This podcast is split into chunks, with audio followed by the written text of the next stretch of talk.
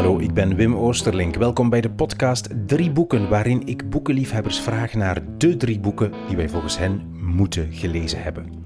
Schrijfster Saskia de Koster, geboren in 1976, debuteerde in het jaar 2000 met de roman Onder elkaar. Daarna kwamen onder meer Eeuwige Roem, Wij en Ik en in 2019 de roman Nachtouders, waarin ze vertelt over de relatie met haar vriendin en over hun zoontje. Ze schrijft ook columns en essays. We hadden afgesproken op het Krugerplein in Borgerhout, waar Saskia in de buurt woont. Ze kwam gezwind met de fiets aangereden. We gingen zitten op een bankje naast de speeltuin. Ons gesprek ging over hoe haar boekenkast eruit ziet. Ze vertelt hoe ze zelfs haar eigen boeken niet terugvindt als het nodig is. Over de brieven die ze aan het schrijven is en de reden waarom ze die per mail verstuurt. Het heeft met haar handschrift te maken. Over idolenschrijvers die ze al ontmoet heeft. En uiteraard over de drie boeken die ze gekozen heeft voor deze podcast. En op het einde van de aflevering stel ik Saskia een vraag die ik haar al zeven jaar wil stellen. En die ik eindelijk stel nu ik haar voor het eerst ontmoet. Een vraag die trouwens helemaal niks met boeken te maken heeft. Maar dat is voor op het einde van de aflevering. De show notes vind je op de website wimoosterlink.be onder het kopje podcast drie boeken. Daar vind je de info over Saskia de Koster, over de drie boeken die ze kiest, een foto van haar boekenkast en een lijst van alle auteurs en boeken die je in deze aflevering hoort. Dus noteren hoeft niet. Het staat allemaal op wimoosterlink.be. En dan nu veel luisterplezier met de drie boeken die je moet gelezen hebben volgens Saskia de Koster. Ja, wel, dat is eigenlijk het gezelligste plein van Antwerpen en van Boho, Borgerhout, waar ik woon. Uh, het Krugerplein. Dat is het enige uh, met aardebulten, eigenlijk. Hè, zo van die bergen ah, waar ja, ja, heuvels. En als het ware, ja, Heuveland van Antwerpen. En speeltuigen en zo, dus ik zit hier eigenlijk wel graag. En uh, met dat zeebeest is het ook wel een goed idee nu, hè, om buiten te zitten. Uh, de, ja, het is waar. We zitten eigenlijk, ja, corona, we gaan het niet uitleggen, maar het is, het is best om niet te dicht bij elkaar te zitten, laten we zo zeggen. Dat is de situatie. Um, wanneer wist jij dat je schrijfster ging worden? Ah, dat is een heel moeilijke vraag, hè ik heb me dat ook al afgevraagd en dan denk ik van, oh, dat zal wel, wel geweest zijn voor mijn geboorte. Of er zijn natuurlijk een paar uh, bepalende momenten geweest. Of alleen momenten. Ik denk ook uh, eerder redelijk banale gebeurtenissen hoor. Maar zo één ding dat mij altijd is bijgebleven is. Is uh, juffrouw Lieve het derde leerjaar. Die was heel nieuwsgierig. En die wou dat wij een dagboek bijhielden van wat er thuis gebeurde. Omdat ze op school kon zien wat wij deden. En die dacht, ik moet toch ook wel een beeld hebben van wat daar thuis gebeurt. Um, en juffrouw Lieve, was, waar, waar, in welke school was dat dan? Dat was in uh, het derde leerjaar, in, ja, waar ik opgegroeid ben, hè, of de dorpsschool van Linden. Linden, ja. Ja, um, en ja, ik vond dat echt zo'n vreselijk saaie opdracht natuurlijk. Hè. Kind, ja, wat gebeurt er? Niet echt veel opzienbarends. Dus ik begon dan te schrijven, maar die woorden namen mij mee. En ik ontdekte van, ah, als ik nu opschrijf van, ja, wij zijn s'avonds met een raket naar de vijftiende planeet weg van de aarde gegaan en zo. Als ik dat opschrijf, dan is dat ook gewoon zo, want die woorden bestaan, dus dat is de werkelijkheid. En ik, dus eh, die vrouw Lieve die heeft dan op een bepaald moment gezegd van we gaan daarmee ophouden, want die, echt, dat is te raar wat hier allemaal uh, geschreven wordt. Do, maar ik vond door, dat, door jou? Ja, eh, ja ah, wel, toen had ik door van, ah, die andere kinderen doen dat precies niet. Die houden zich aan de, wat dan de feiten heten. Uh, maar ik vond dat te leuk om het niet te doen. Dus ik ontdekte dan echt, ook al moesten we dan stoppen, ik had wel ontdekt van, hé, hey, dit is wat, wat, uh, wat je met verbeelding kan doen. Een werkelijkheid maken. En juffrouw Lieve vond dat eigenlijk niet leuk, dat je zoveel fantasie had, of... Maar die vond dat vooral niet leuk, omdat ik dan ook echt ja, laat ons zeggen, uh, twintig bladzijden of zo schreef per dag. En wij moesten dat elke dag voorlezen. Dus die had zoiets van, oké, laat maar. Ja, ik was zo competitief met mezelf. Hè. Ik ging dan zo van, ah, vandaag schrijf ik tien bladzijden, dan schrijf ik er morgen twintig. Dus ik heb echt... Uh, toen, toen ik klein was, hè, ik zat dan heel veel in het bos. En ik vroeg altijd schriften, schriften, schriften. Dus ik zat... Maar dat was echt meer om die... Bijna de, de act van het schrijven zelf En om zo, weet ik veel, ja, ik denk zoals een wielrenner kilometers malen, hè, zo dat. Ja, Het ging echt niet zozeer om het resultaat, want dat was gruwelijk slecht.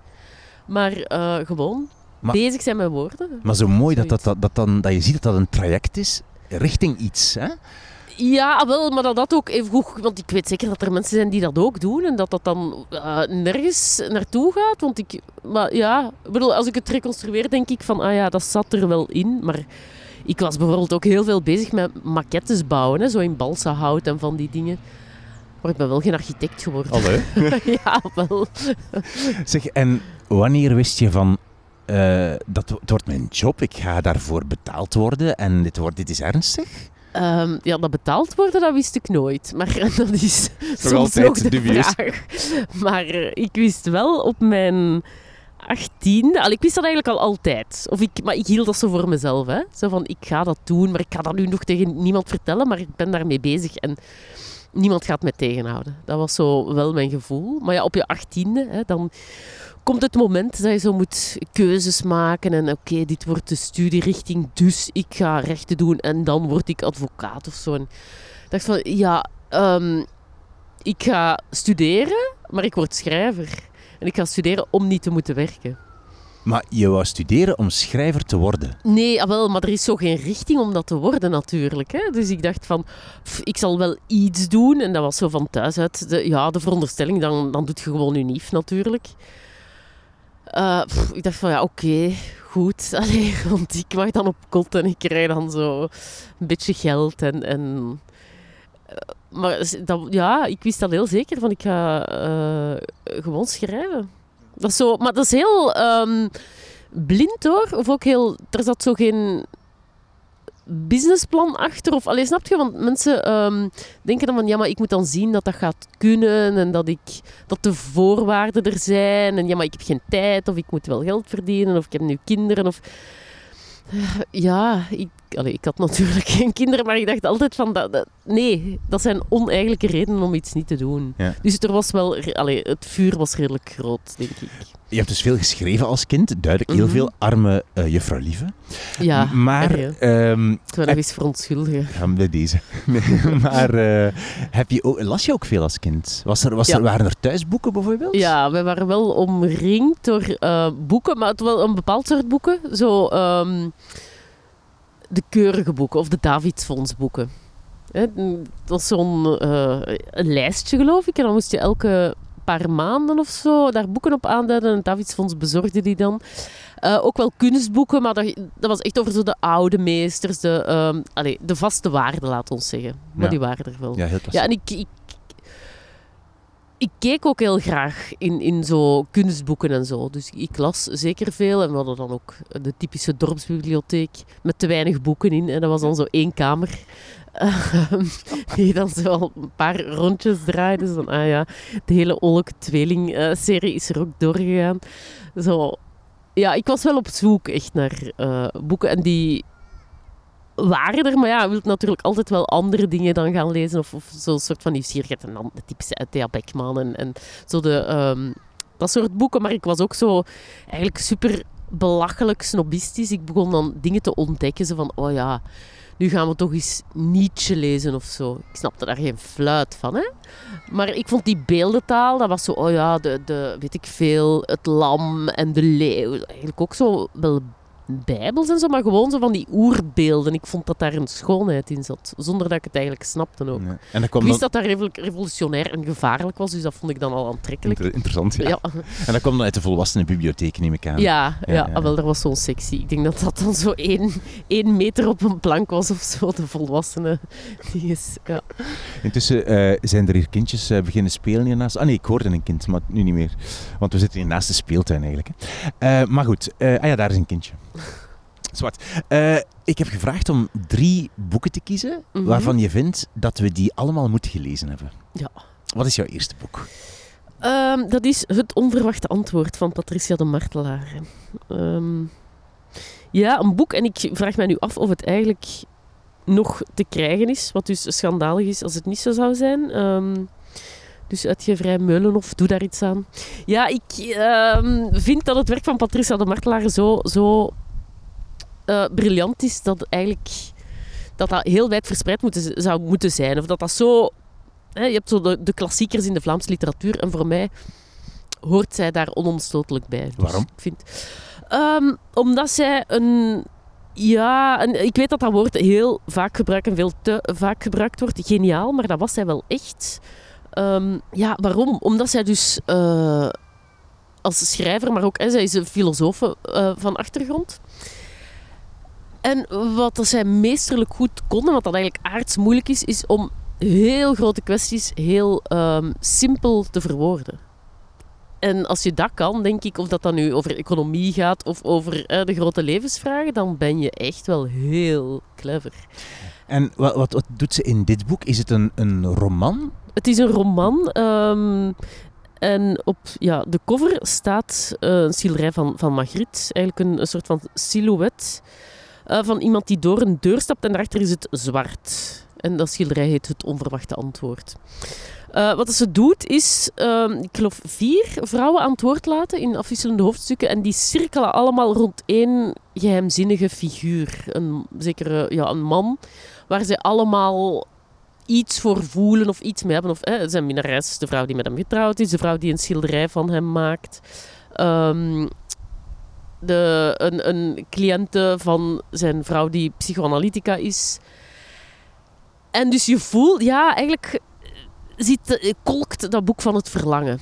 En ook de vraag van, eh, wat doe je daarmee? Omdat het echt... Bijvoorbeeld die, die minnares is echt niet gewoon verliefd, niet smoorverliefd, maar echt met een overgave die, die waanzinnig is. Die echt aan de waanzin grenst. En ik vind dat heel mooi, maar vooral ook eh, hoe zij het schrijft, hè, is heel... ehm, ik vind dat ja, aangrijpend, omdat je echt in de hoofden van al die vrouwen kruipt. En daar... eh, in, in meegesleurd wordt, om- omdat zij zo'n...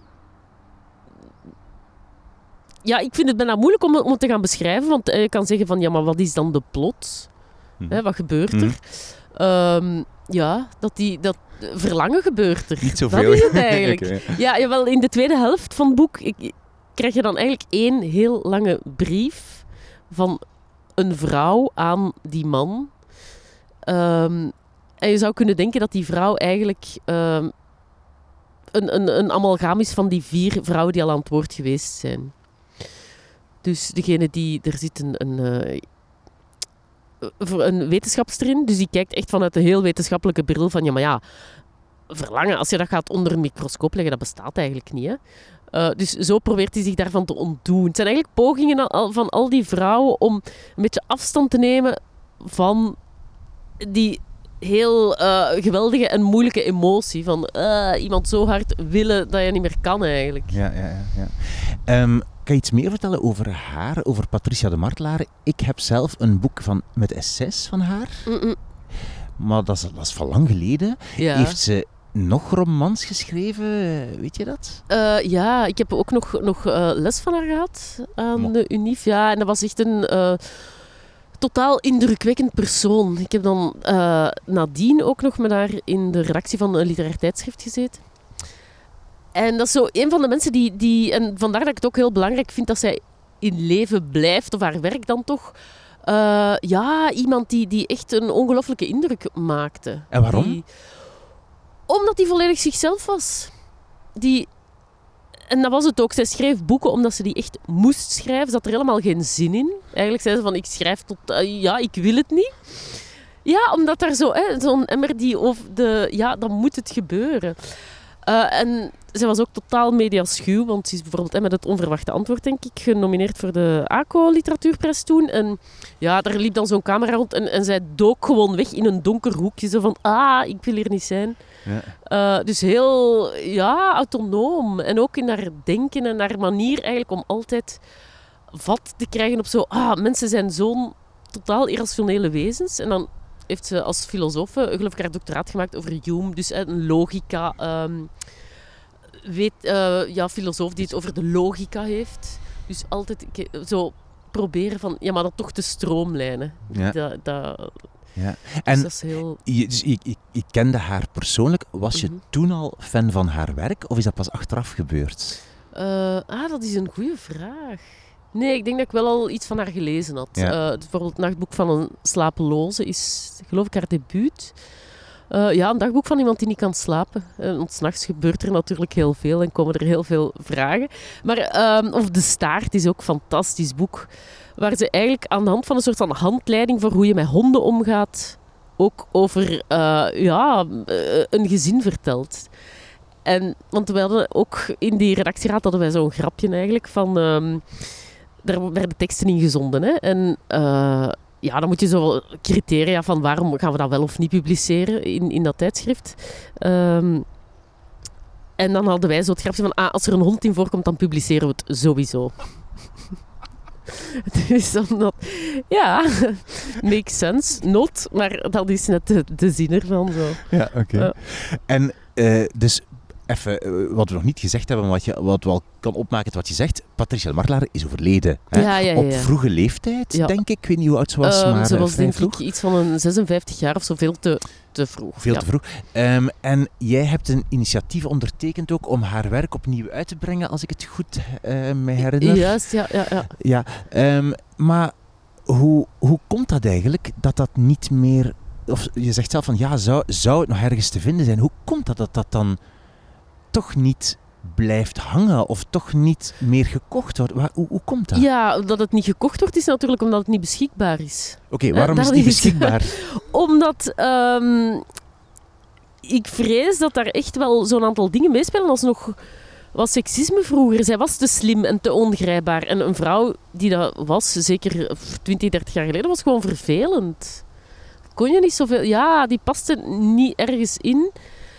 Dus wat moet je daarmee? Want haar boeken werden zo uh, echt gelezen. Hè? Het onverwachte antwoord, dat heeft heel veel verkocht toen het uh, verscheen. Dus het is niet dat dat zo, dit is te taai of te weerbarstig. Ja, het is wel, daar zitten veel gedachten in. Hè? Maar mm. het is niet dat het totaal obscuur en onleesbaar is. Ja. Dus ik denk um, dat zij ook als academica en zo, werd zij, daar werd zij wel erkend als... Oké, okay, dit is een heel slim iemand. Of ze heeft ook een, een SRX uh, voor de standaard geschreven. Um, over hedendaagse zaken of eh, wereldvreemdheid is ook een essay die nog, waar nog heel veel naar verwezen wordt. Uh, en die echt in een inner circle wel echt gelezen wordt. Ja.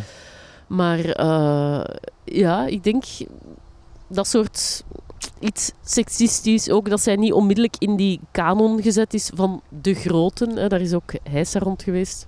Mm -hmm. um, dat er een, een, een, overzicht van Nederlandstalige literatuur uh, verscheen en met alle groten opgelijst. En zij ontbrak daar. Ja, dat helpt allemaal niet. Hè. Zo wordt uh, werk vergeten. Zeg, en als je, je beschrijft haar als iemand die heel um, teruggetrokken was, heel Mm. Mhm. mediaschuw ook, wat wellicht ook niet helpt. Ja, dat is Um, juist. maar hoe was zij dan op die vergaderingen? Ja, ik vond, het, ik vond haar vooral enorm grappig. Ook. Ehm,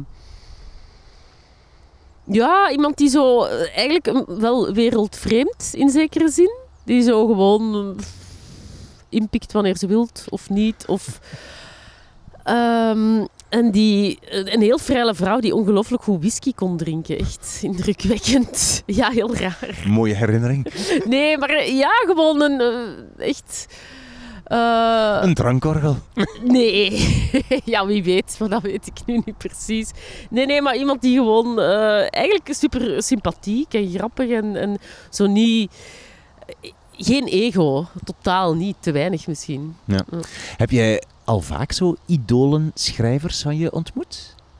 Ehm, ik heb, ja, dat gebeurt zo wel, maar ik ben daar dan altijd... Allee, als dat zo echt de groten zijn, dan is dat van, ja, wat ga ik daar nu tegen zeggen eigenlijk? Of, en kan je een ehm, voorbeeld geven?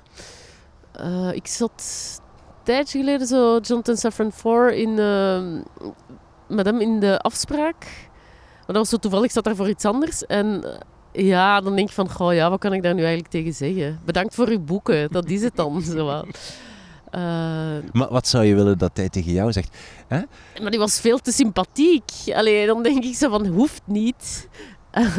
Hoezo hoeft niet? Eh, ja, dat is voor mij niet eens nodig. Zo echt de grootheden. Of, ik ben zo ehm, mega fan van eh, Bob Dylan sinds ik tien jaar was.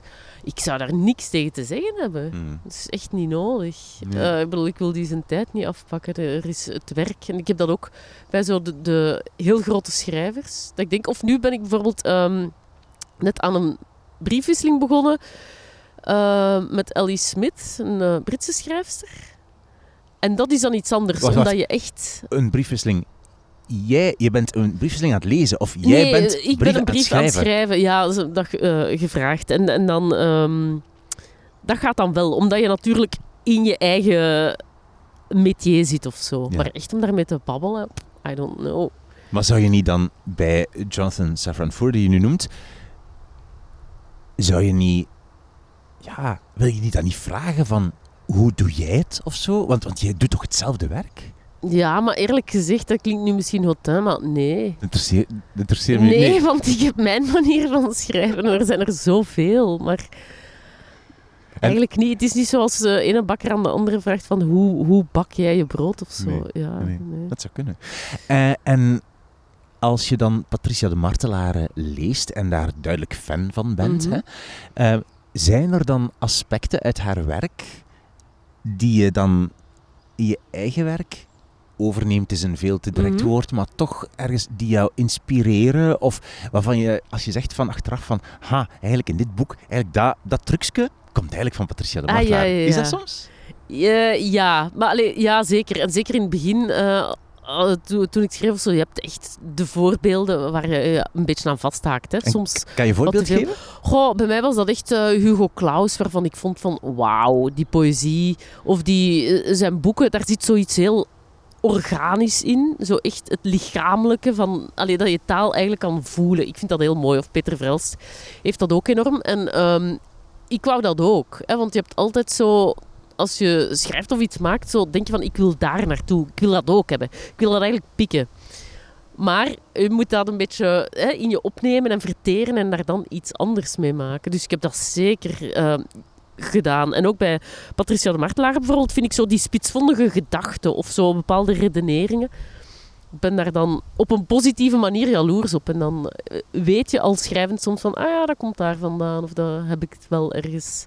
Ja, zeker. In, eh, ja, ik heb een novelle geschreven, Held. En daar zit echt eh, grote invloed van, van Patricia de Martelaar in. Uitgepikt eigenlijk. Nee. Pikt, ja, maar niemand heeft dat ooit opgemerkt. Dus ja, kijk. Dat was jouw eerste boek. Het Mhm. onverwachte antwoord van Patricia de Martelaar. Wat is jouw tweede boek?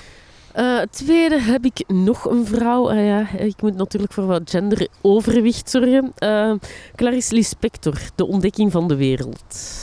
Dat is een ehm, schrijfster die nu aan het doorbreken is. Hier toch, eh, ook ruim na haar dood. En dat is vooral doordat er een, geweldige biografie verschenen is van Benjamin Moser, die over haar leven schrijft. Dus zij is een ja, Oekraïens-Braziliaanse schrijfster met een heel ingewikkelde eh, familiegeschiedenis van veel migratie. Dus zij leefde in de Oekraïne, maar daar waren veel pogroms en zo, dus ze moesten vluchten. Dan hebben ze even in Roemenië gezeten, zijn ze, naar, eh, zijn ze het plas overgestoken met de boot. Hè.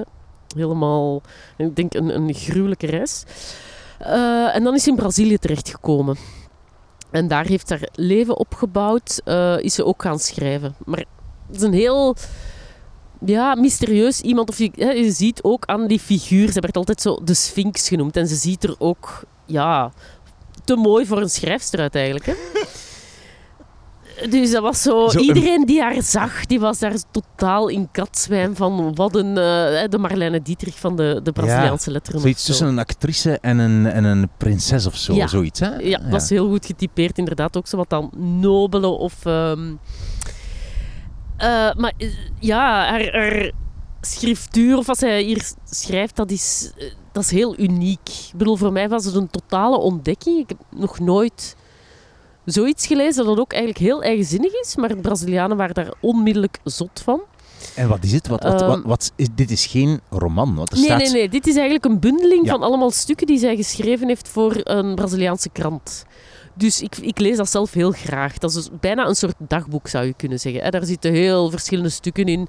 Ehm, ja, soms een brief aan een vriendin of een stukje over... Ja, heel banale dingen soms. Hè. Haar zoontje die, die op de keukenvloer zit en waar ze naar kijkt. Eh, andere... Maar wat dat zij altijd doet, is zo de andere kant van het leven bekijken. Dus zo iets heel evidents, zoals een kind dat, weet ik veel, een pluisje opvangt of zo, dan gaat ze daar... Zij maakt daar zoiets bijna goh, ja, mystieks van.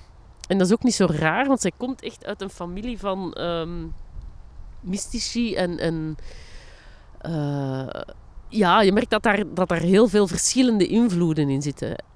Maar het resultaat is zoiets... Verhalen die ook alle kanten op schieten. Dus zij is, eh, Clarice Lispector is echt zo iemand, je haat die of je vindt die fantastisch. dat is echt waar. Want ik, ik las onlangs een recensie over een verhaal van haar. En die recensent haalde er een stukje uit dat ik zo prachtig vind. En die vond dat dan het bewijs van hoe onleesbaar en belachelijk en pseudo-diepzinnig zij was. Dus het is... Ja. Mhm. Dus dit, dit is die, die, dat werk wat je nu hebt, kon ik in privédomein uitgeven trouwens, dan weet je ook al in welke richting het zit. Inderdaad. Ehm, eh, is eigenlijk ja, een compilatie wat je zegt van dagboekfragmenten, maar ook wat ze in de krant geschreven heeft. Heeft ze zelf ook romans geschreven? Heeft ze ook dingen met een andere structuur geschreven dan dit? Ja, absoluut. Ja, ze, heeft ook eh, een heel aantal romans geschreven die ook wel eh, behoorlijk eigen zijn. Hè. Het is nooit helemaal keurig van...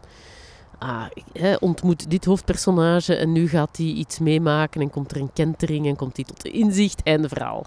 Ehm, nee, zij gaat gewoon...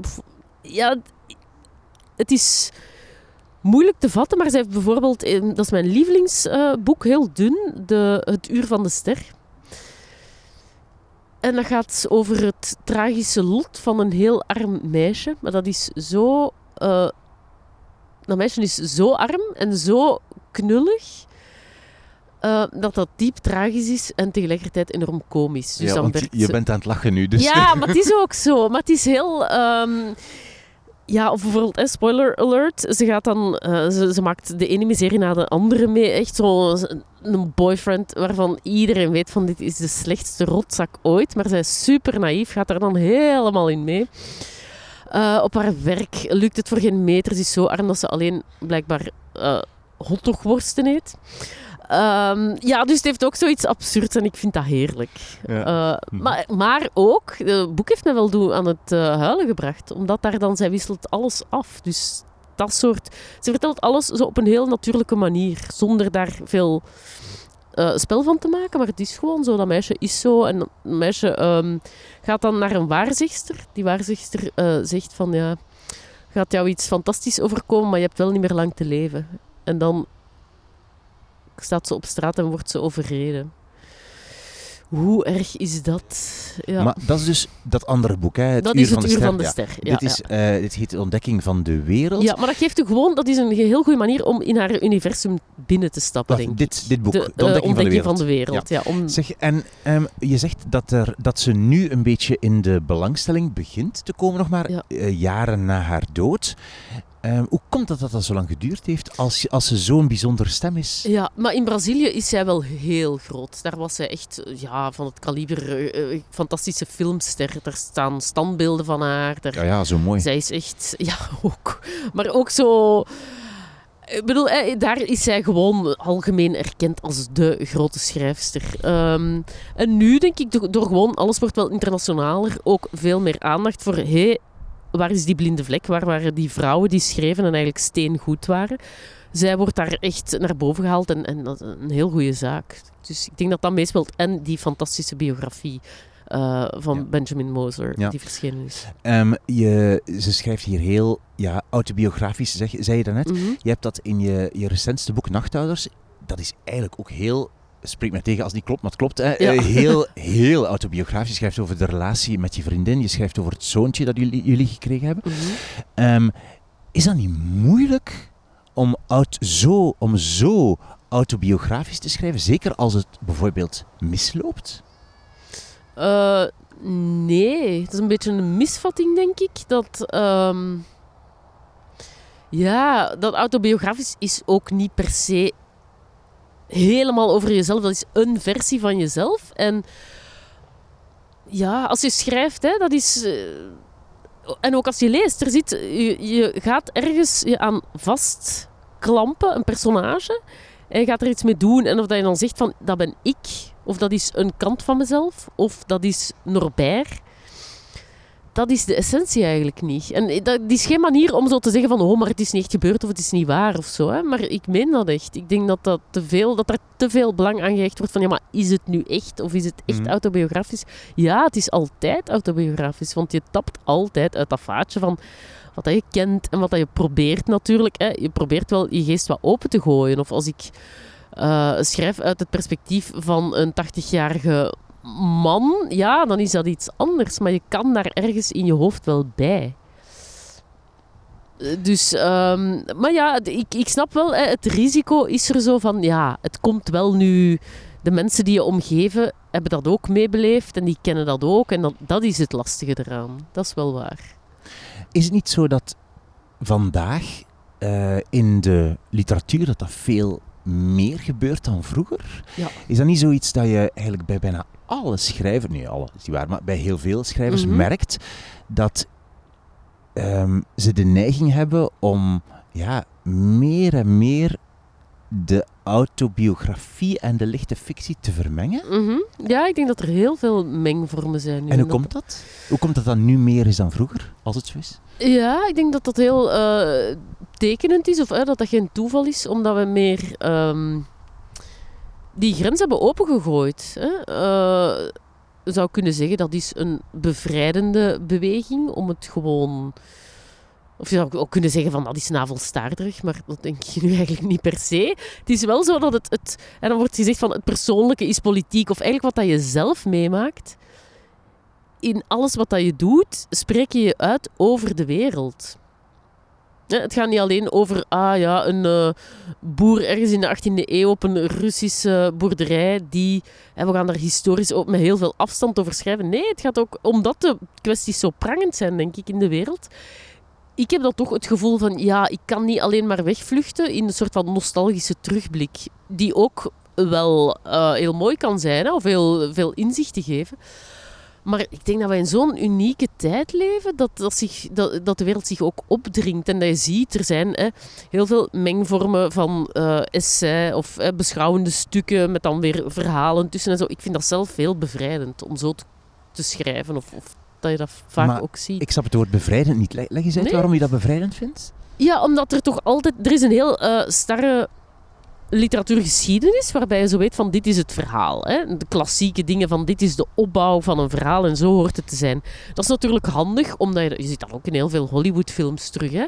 En dat is ook fijn om naar te kijken. Je hebt die zekerheid van oh, nu hangt de held daar aan een rots en hij gaat eraf vallen, maar hij zal wel gered worden. En dan gaat hij nog ergens een bluts lopen, maar het komt wel goed hoor. Hè? Dat is... Maar dat is ook weinig uitdagend, zou je kunnen zeggen. En ik vind het interessanter wel om nieuwe dingen te gaan opzoeken of te kijken van... Wij zitten echt... Je ziet dat ook in heel veel Netflix-series. Ik vind dat mooi, dat, dat die opbouw ook overboord gegooid wordt. Het gaat veel meer over... En we gaan door en we vertellen een verhaal over... weet ik veel, vier mensen in één huis en, hun dagdagelijkse dingen die maar doorgaan en doorgaan en doorgaan. Zou kunnen zeggen dat is veel levensechter dan zo de klassieke vijf eh, stappen opbouw of zo. Ja. in die altijd- zin bevrijdend, ja, snap ik. Ja. Eh, snap ik. Ehm, weet je al hoe je volgende boek eruit ziet? Ik denk altijd dat ik weet hoe dat eruit ziet. En dan, eh, ja, dan begin ik te schrijven en dan keert daar toch weer iets om. Dus ja, dat blijft altijd... eh, Dat verbaast mij ook hoor. Dat je zo denkt van, maar luister, na acht boeken moet ik het nu toch wel al weten zeker? Maar dat is niet Dat is zo. niets, nee. Nee, nee. nee. Als schrijfster doe jij, goh ja, je doet van alles. Je doet projecten, je, doet, je schrijft romans, je schrijft essays, je schrijft columns in de krant. Ehm, hoe werkt dat bij jou? Want bijvoorbeeld die Clarice eh, Lispector, waar we het nu over hebben, Mhm. dat zijn ja, echt notities soms die, die daarin ja, staan. ja. Eh, heb jij, hoe, hoe gaat dat bij jou? Heb jij een notitieboek waar je dan heel de tijd dingen inschrijft en waar je dan soms iets uitplukt om te gebruiken? Hoe gaat dat? Ja, ik ben zo'n soort eh, hamster die, die heel veel verzamelt in notaboekjes en vooral op mijn telefoon eigenlijk ook. Ja, heel veel. En dat is heel random. Ik bedoel, pff, ik heb vandaag al drie notities daarin geschreven. Ik weet eigenlijk niet waar die terecht komen. Maar Dat dat, zijn, kan- dat zijn geen literaire zinnen die je daar dan inschrijft. Nee, dat zijn meestal gedachten. Of ja, ik kan een zin tegenkomen die ik dan zo mooi vind dat ik die opschrijf. Dus dat, dat, dat is echt alle mogelijke dingen. Ehm, of ik denk aan iets en dan denk ik van, ah, daar zit wel een column in. Of daar zit... Eh, ik hou ook heel veel afval bij eigenlijk, van wat dat ik schrijf. Eh, Ik doe aan recyclage eigenlijk. Goed. ja, milieuvriendelijke schrijven. Wel, ja, bij mij werkt dat wel zo. Dat ik, dat, dat eerst nogal ongedefinieerd is van... eh, ik weet niet wat ik ermee doe. Kan ook zijn... Ik heb heel veel dingen die, die daar maar blijven liggen, hè, waar ik niks mee Ja. doe. Die En dan- dus je schrijft dan, je hebt vandaag al drie dingen opgeschreven in je telefoon. Wat, wat, wat dan? Ga, schrijf je die dan over ergens of, of zet je die dan in een bestand op je computer? Of hoe gaat dat? Ah, wel, ja, dat is, daarvoor heb je iCloud. Dus Dat is heel handig, dan meteen staat dat ook op mijn, op mijn computer en dan Ja, kan ja. ik daar zo aan mee knippen en plakken en in notities, knutselen. in notities op je gsm? Ja. Ja? Dat vind Ja, ik- ja, ja. ja. Handig. ik vind dat heel handig. Oké, en, die eh, ja, en dat gebruik je dan soms in, in, in een column? Of, eh, Ja, of dat is het begin of zo. Hè? Ja, of een link naar een artikel dat ik gelezen heb. Of, ehm, Ja. ja, weet ik veel. Ergens, ja, wat ik iemand horen zeggen of, of zo. Ja. Dat is heel leuk. Eh, is er iets dat je, een genre of zo, dat je nog niet geschreven... Ik dacht eigenlijk aan brieven, maar je hebt net gezegd dat je aan brieven Ah, ik bezig ben bent. nu eigenlijk heel veel brieven aan het schrijven. Dat is zo fijn, omdat we het nu over bevrijdend hebben. Brieven, daar kan je ook alles mee doen. Hè. En ik hou wel van het associëren of het een leidt tot het ander. Ehm, en dat is in brieven heel sterk. Ja. ja Bij, ja, bij, brieven is het bij schrijvers is het vaak zo dat brieven een beetje zo de, de, de losse stijlversie zijn van hun officiële werk. Is dat bij jou ook zo? Ja, dat je merkt, maar ik, ik, ik, ehm, hou heel erg van veel beelden en zo een beetje fantasietrip. En in brieven gaat dat heel makkelijk, hè, inderdaad, omdat dat heel los is. En... En naar, naar wie schrijf je dan brieven, behalve naar de Britse schrijfster die je al genoemd hebt? Ja, ehm, ik heb deze zomer een, een briefwisseling eh, gevoerd met eh, Anouk de Klerk. Dat is een videokunstenares die een eh, grote overzichtstentoonstelling ah, ja, had, moet ik zeggen.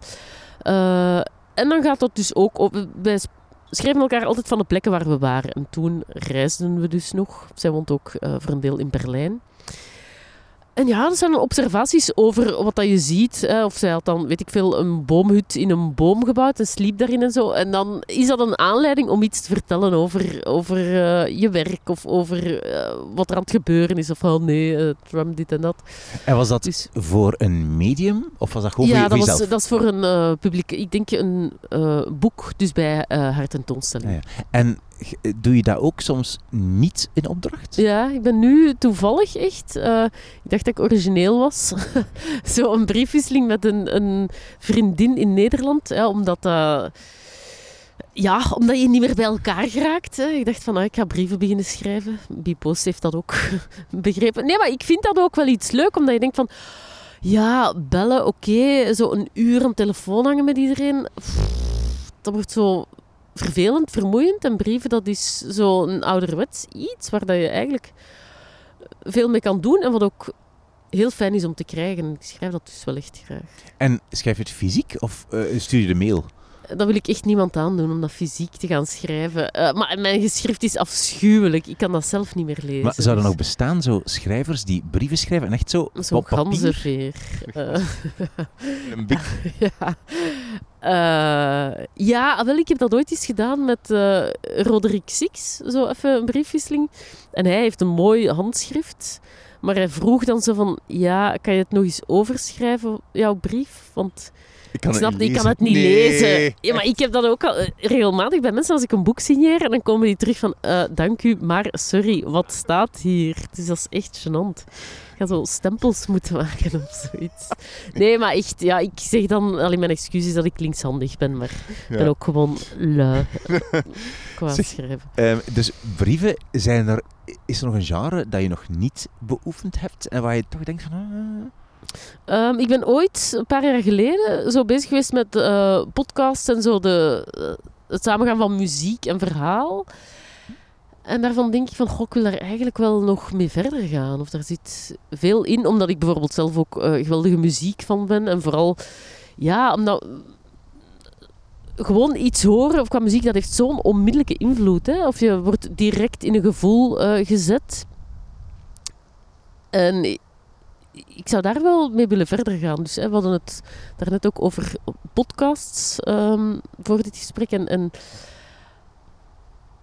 ja, daarvan weet ik zo van, ah, dat is, dat is wel echt iets ook van deze tijd. Maar Ja, en daarbuiten, welke genres zijn er allemaal? Ja, er is van alles. eh.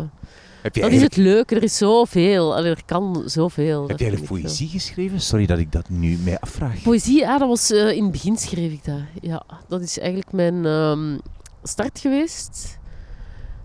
Maar ehm, ik denk dat er eigenlijk veel meer mensen poëzie schrijven dan dat er mensen zijn die poëzie lezen. Ja, dat Ja. denk ik ook. Ja. Ja, ik denk dat dat wel vaststaat. Oké, goed. Dit was jouw tweede boek. eh, Clarice Lispector met De ontdekking van de wereld. Eh, en dan jouw derde boek. Wat is jouw derde boek? Ja, het derde is... eh, dat zijn eigenlijk eh, vier boeken bij elkaar. Hoe heet dat dan? Een tetralogie of zo? Van Edward St. Aubyn, eh, Patrick Melrose. Amai, dat is wel een kloever. Ja, dat is dik, hè? Maar, En staat ook ehm, nu als tv-serie. ja. En het is Benedict Cumberbatch die op de cover staat. Juist, die in een bad zit in een chic kostuum. Oh ja. Ehm, Want hij heeft dan die, dat personage dat is eh, speelt. Patrick Melrose, ja. ja. Maar eh, ja, het is dus... Hoeveel bladzijden zijn het? Ik denk meer dan 800 of zo. Ja. Ehm, en in die verschillende boeken krijg je eigenlijk te lezen hoe hoofdfiguur Patrick Melrose opgroeit van, van kleine jongen die in een poep chic midden eh, een heel ongelukkige kindertijd heeft. Ehm, echt upper class in Engeland. Eh, allemaal mensen met zo ellenlange namen en afkomsten en wapenschilden. Ehm, maar dat staat dus in dit geval garant voor heel veel decadentie en heel veel miserie. Eh, dus die, wordt, die jongen wordt misbruikt door zijn eigen vader, die echt een soort van gruwelfiguur is. Eh, dan, eh, onvermijdelijk, gaat hij heel hard aan de drugs. En dan zie je die neerwaartse spiraal van iemand die zichzelf gewoon kapot maakt, maar met al die decadentie erbij. Ehm, en dit klinkt nu allemaal afschuwelijk. Hè? Het is ook een, een best wel hard verhaal. Maar het is zo waanzinnig goed opgeschreven. En zo, die, die kan zo goed zijn eigen gevoel ontleden. Ja, heb ik eigenlijk nog nergens gelezen, iets gelijkaardigs. Dus zo, en ook vilijn, sarcastisch, heel eh, spitsvondig. Maar, dus hij raakt dan uiteindelijk wel uit zijn verslaving los. Dan zitten we denk ik al drie boeken ver. Zijn ouders overlijden ook. Dat is natuurlijk ook een hele strijd om daar dan mee om te gaan. Hè? Want eh, die moeder is ook wel medeschuldig. Of hè, was, was, ehm, wist wat daar dan allemaal aan de gang was in zijn kindertijd. Maar ehm, die bekeert zich dan ook tot een of andere zweverige secte, de moeder. En laat al haar miljoenen en haar eh, eigendommen achter aan die gekken. Eh, Patrick Melrose begint dan zelf een, een gezin en komt dan ook met, eh, voor die heel moeilijke vraag te staan van ja, maar hoe ga ik dit nu doen hè, met zo'n achtergrond. Maar dat is dan zo mooi bijvoorbeeld hoe hij kijkt vanuit zijn, zijn zoontje, hoe hij... ja, dat is echt on, dat is een ongelooflijk goede schrijver. Ik Ja. vind dat... En zijn de andere drie boeken ook even dik als deze? Ja. Ah, wel, maar dit zijn eigenlijk de eh, Ah, vier boeken bij zijn elkaar. Ja, sorry, dat Ah, heb ik niet door. duidelijk Nee, nee, gezegd. ik kan het niet door. Ja, Ah ja, oké. en ik vergis mij, de vijf Het boeken zijn bij er vijf zelfs. Een ding Ja. is een pen- pentatologie. Ah ja, voilà. Pen, pen, penta. Pentalogie. Pental. Lees je dit? Je leest dit in het Nederlands, zie ik. Ah, wel, dat is nu een beetje gênant. Ja, Waarom? Want eigenlijk zou dat in het Engels moeten lezen. Hè. Ja, ik heb dit boek gekregen. Is dan mijn Maar waarom, waarom zeg je dat dat gênant is? Ah, ik vind wel, ja, in het Engels... eh, en ook omdat het zo'n boek is dat echt heel talig is, dat echt eh, wel belangrijk is, hoe het geformuleerd is, lees je dat wel best in de oorspronkelijke taal. Allee, tenzij dan nu eh Armeens of Chinees of zo is, hè, maar... Hoe, hoe is jouw... Doe je dat vaak zo dan toch in de oorspronkelijke taal proberen lezen? Ja, dat is wel... Of, ik lees heel veel Engels. ehm, en Frans lees ik veel te weinig. Dus nu heb ik tegen mezelf gezegd van ik ga dat terug doen. Dus ben nu... Ja, maar dat is een kwestie van gewoonte ook. Hè. We zijn zo Angelsaksisch gericht. Ehm, maar ik bedoel, er zijn fantastische vertalers. Hè, dus op zich... Oei, wacht, jouw eh, tas waait weg. Wacht. Oei, oei, oei, vlug, vlug, vlug. Redden, redden. ja, oké, Saskia, red haar zak. Gebeurt niet bij een binnenopname. Nee, het meubilair wegwaait. Dus, eh, ja, dus in, Ah, ja, ik- in het Frans dus, ja. Eh, ja, omdat ik denk van oké, een taal is ook maar eh, hoe vaak dat je ermee bezig bent, hè, of dat je die kent of niet. En wat, wat, wat wil je dan in het Frans lezen? Nu ben ik Marguerite Duras aan het lezen. Le Ravissement de Lolfestein. Dat een vriendin mij dat aangeraden had. En dat lukt. Dat, dus je, je, want bij mij bijvoorbeeld zou dat heel traag gaan. Dat gaat wel trager, merk ik. Ja. Ehm, maar ja, ik, eh, soms denk ik ook van... Allee, probeer ik uit de context wat af te leiden wat het woord betekent. Zo, hè. Dus Ja. ik ga niet echt de hele tijd zitten opzoeken, want dan, ja, dan wordt je zo voortdurend afgeremd. Dat is niet Want- zo fijn. Bij mij is de, de overweging, wil ik meer boeken lezen of wil ik er één lezen in het Frans? Zo, dat Ah is zo ja, snap ja, dat snap ik En dan wel. denk ik van, doe maar veel boeken in Nederlands. Ja, oké. Maar, Zo veel vraat. Ja, nee, nee, maar het gaat gewoon zo. Het gaat gewoon te ja traag. maar dat is wel zo. Ja, maar en ik zeg het, er zijn eigenlijk allee, steengoede vertalers die dat echt heel goed doen. Dus op zich, en zeker van als, als je weet van dat is nu echt een, een goede schrijver, dan wordt er ook wel voor gezorgd dat die vertalingen meestal heel oké zijn. Als je nu een, een bestseller die een, een week uit is en, en daar is al een vertaling van, dan weet je van oké, dit is gruwelijk. Of zo van die zelfhulpboeken of zo, die willen nogal eens eh, heel slecht vertaald zijn. Hmm. Maar Zeg, eh, de schrijver hier, eh, Edward St. Aubin, zeg ik het eens, Mhm. ja. Eh, eh, heb je daar, lees, heeft hij nog andere dingen geschreven of enkel dit? Die heeft dit geschreven en dan ehm, geloof ik dat hij nog wel iets anders heeft. Maar dit is echt zo zijn meesterwerk. En ik weet niet of hij er nu de Booker Prize... Hij is in elk geval genomineerd, Hmm. of hij die gewonnen heeft. En ook, hij was nog heel jong toen hij dit schreef. Zo, vanaf zijn 32e tot iets later. Ja. Allee, om zoveel zelfinzicht te hebben ook. eh, heel straf. Eh, eh, ehm, lees je alles of probeer je alles te lezen van auteurs die je goed vindt?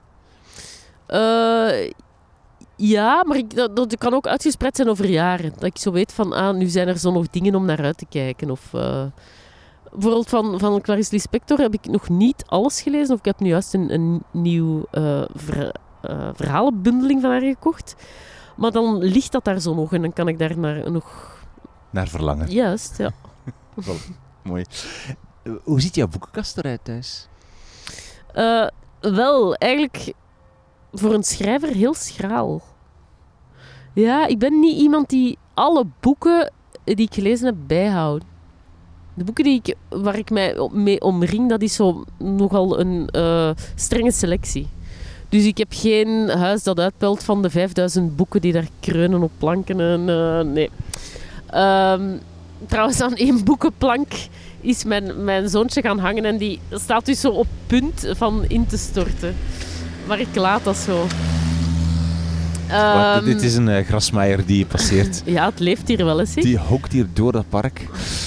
Oké, dus, ja, dus jouw zoontje heeft één, eh, één daaraan eh, ja, gemolesteerd, ja? Ehm, dus ah, ja, veel boeken die ik, die ik lees waarvan ik denk van ik ga dit niet herlezen, die hoef ik dan niet per se bij te houden. En wat doe je daar dan mee? Ehm, ik, buiten zetten of in zo'n le- uitleenbibliotheek of, of ja, ergens weggeven of Mhm. zo. En als je boeken wel wil houden, is dat omdat je weet dat je ze nog wil lezen? Ja, zo? kijk, bijvoorbeeld hier, eh Patricia de Martelaar, dat kan je daar ook aan zien. Dat is eigenlijk, eh, zie ik nu helemaal langs een kant verkleurd door de zon. Er is ook ergens in gebaat. Dus dat Dit boek heeft wel ja. eh, een, Ja. een leven Ja, meegemaakt. echt wel. Het is echt een, een beetje echt een ja, volledig zo... Ver... Niet dat dat het criterium is hoor, om ze bij te houden. Want ik vind het wel aangenaam als een boek nog eh, proper is. Maar Ja. Ehm, nee, ik, zo een totaal boekenfetischisme heb ik niet. Hm. Ik vind dat net geruststellend, dat je zo weet van, oh, als mijn huis afbrandt, ja, maar die boeken, ik ga die nog wel kunnen op... Die zijn er eigenlijk nog. Wel, maar dan heb je natuurlijk Patricia de Martelaren. Mm, Ze zijn er niet meer, Ja, wel, dat is dan het schandalige. Ja. Dat is waar. Ja. Dat is... eh, Ja. Dus dat je denkt van, alles moet... Je zit ergens in een grote cloud dan, hè, van eh, erfgoed of boeken die nog bestaan, maar sommige niet. Nee, dat is wel pijnlijk. Ja. En jouw eigen boeken, staan die daar dan ook allemaal tussen? En al de vertalingen ook? Nee. Hoezo? Nee, ik, ja, ik ben daar heel slordig in. Zo van, eh, ik kreeg onlangs de vader van een vriend die, die ja, had, had boeken van mij, maar die had één boek niet. En dan dacht ik van, oké, ik geef dat wel. En ik vond dat eigenlijk amper. Dat is mijn tweede boek, Jeuk. Eh, ja, ik ben daar nogal nonchalant. Je had je eigen boek niet meer. Of geen, Nee. niet meer dan één exemplaar. Nee, of niet meer. Ja, ik heb er dan nog één gevonden, maar... Ja, eh, maar dat was niet gemakkelijk. eh. Ja. Dus die staan niet mooi gerangschikt zo. Zo'n uitstalraam Nee. met al mijn werk. Nee. Nee, oké. Oké, zeg, als je leest, lees je dan vooral overdag, vooral s'avonds, in je bed, in de zetel? Hoe gaat dat? Ehm, niet in mijn bed, dat lukt me niet. Ehm, maar ja, in de zetel zo'n beetje uitgestrekt of ehm, ja, op veel plekken. Hè. Wat ik ook heel fijn vind, is om al reizend te lezen. Dus als je onderweg bent, zo. Eh, of vliegtuig, dat, vind ik, dat zijn zo ook de plekken, of, of een trein of zo, dat je ziet van... Ondanks alle doemberichten, oké, er zijn mensen die wel nog lezen. Dat is, als je zo bijvoorbeeld hè, van, op een vliegtuig van de wc achteraan naar voren loopt en je kijkt, dan zie je zo echt wel veel e-readers nog of boeken. Ja, ik vind dat ook een ideale manier zo in transit. Hè. Dan zit je al in een soort tussenzone en dan nodigt wel uit om te gaan lezen. Waarom zeg je dat het in bed niet lukt? Nee, ja, ik vind dat geen plek. Dat is een plek om eh, te slapen of voor andere dingen, maar eh, voor mij lukt dat niet. Ik ben ook zo'n soort van...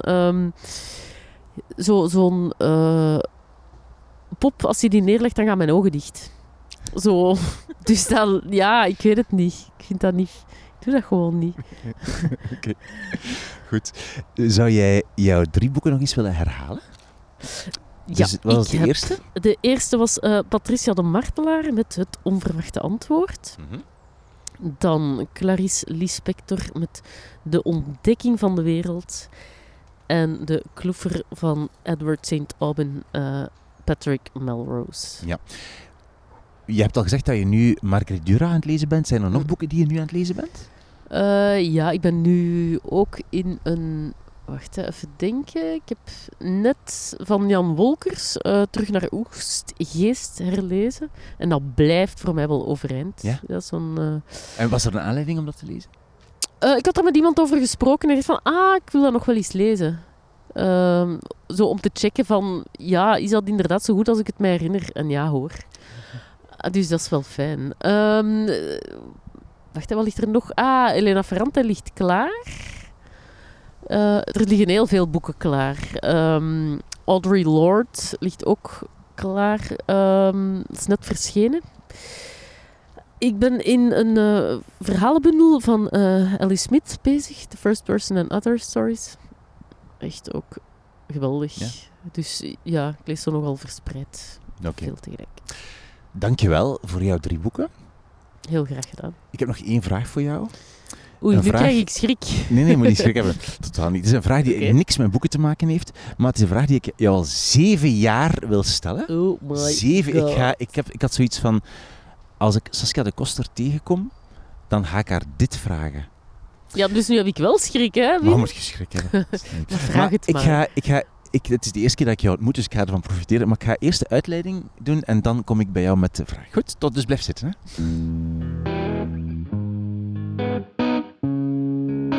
Zo, dit was mijn gesprek met Saskia de Koster. De foto van haar boekenkast op mijn verzoek genomen vind je op de website wimoosterlink.be samen met de lijst van alle boeken en auteurs die je gehoord hebt in deze aflevering en linken naar de drie boeken die je volgens haar moet gelezen hebben. Bedankt voor de prachtige reacties op deze podcast die ik intussen weer gekregen heb. Van Erik onder meer, die schreef dat hij door de podcast fan geworden is van Peter de Graaf, eerdere aflevering, en dat hij de podcast ook wel een beetje haat, omdat hij zo nooit bijgelezen geraakt. Herkenbaar, Erik. Van boekhandel Hoogstins in Amsterdam, waar ze trouwe luisteraars zijn. Van Kate Raworth, de schrijfster van Donut Economics, die vereerd was dat ze in zo'n mooi lijstje boeken genoemd werd door Francesca van Tiele. Van Greta, die genoten heeft van Charlotte Bruyne. Van Ellie op Twitter, die nog één van de drie boeken van Francesca te gaan heeft. Enzovoort. Dank jullie wel voor de lieve reacties. Mag ik één ding vragen? Als je houdt van deze podcast, kan je mij echt helpen door vandaag of morgen aan twee boekenliefhebbers die je kent uit te leggen hoe ze ook naar deze podcast kunnen luisteren. Met welke app, hoe je die op je telefoon installeert en waar ze dan de podcast kunnen vinden. Heel veel dank om dat te doen. Alle afleveringen staan op wimoosterlink.be. Dankjewel voor het luisteren en tot de volgende keer. Goed, klaar? Yes. Maar je moet niet zo bang kijken naar mij. nee, Het is echt nee, geen- nee, ik het ben is helemaal relaxed hier. Heel, totaal zo. geen rare vraag. Het is gewoon een, een, een vraag die belangrijk is voor mij. Voor jou persoonlijk. Gaat het jou helpen? Gaat het... Het is iets van... Oké, Het ja. is veel te leuk om dit veel te lang te laten duren, Ja, het heeft totaal Heeft niks. het, begint het met letter V? Het gaat door het volgende. Ehm en ja, zeg ja, ja, ja, dat, dat. Ik luister. Ik ga zwijgen. Ik ga gewoon jou laten uitpraten. Jij zit in mijn favoriete film aller tijden en ik wil weten hoe dat komt. Dat is de vraag. Wel, Ik, ga Ik eerst, weet- ik zal het even uitleggen voor, voor je luistert. Hè. Eh, in het jaar 2012, 2013 eh, kwam La Vida Del uit. Een film waar ik van weggeslagen was. Ik ben daar zes maanden kapot van geweest van die film. Een fantastische film en nog altijd Ja. echt een fenomenale film. En ik eh, zag die film in de bioscoop. En eh, plots was er in, in Lille een betoging, een soort optocht. En wie loopt er daar in die optocht? Wie komt daar plots frontaal in beeld? Saskia de Koster. Ik zo, dat is Saskia de Koster!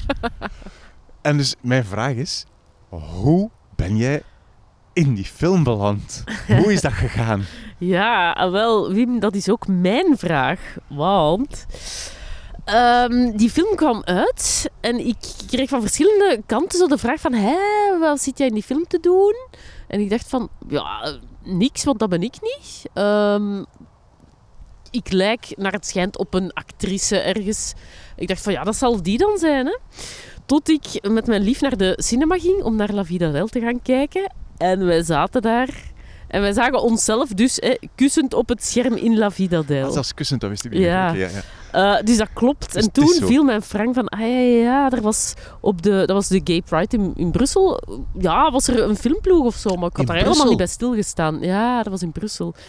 En eh, we waren eigenlijk totaal bezopen achter zo'n eh, kar aan het aanlopen en dansen. En, ja, daar hebben ze die beelden dus blijkbaar gemaakt. Maar ik wist daar absoluut niks Dus van. je ik wist vind dat wel- niet? Ja, maar ik vind dat wel een eer eigenlijk om in zo... ah, dat is echt een fantastische Ah, film, hè? Ja, je, bent, je bent, bent niet ambetant op de regisseur van allee, we hebben daar geen toestemming voor gegeven. Nee, ik vind dat wel grappig dat die zomaar in het wilde weg beelden plukken. Ehm, Ja. Maar ja, zo'n goede film, zo hartverscheurend. Ja, Mm. het is waar. Het is een Ja. eer om daarin te zitten. Alleen, maar kijk, ik ben blij dat ik het nu weet. Ik heb mij zo lang afgevraagd. Zeg, ga, het is waar. Ja, het is waar, dat wist ik. Maar of- hoe het gegaan was, dat Ah, wist ik dus niet. Oké, dankjewel voor dit eh, bev- bevrijdende antwoord. En ook nog eens voor eh, het mooie gesprek Ah, nee, van het de was net. leuk, Dankjewel. dankjewel. dankjewel.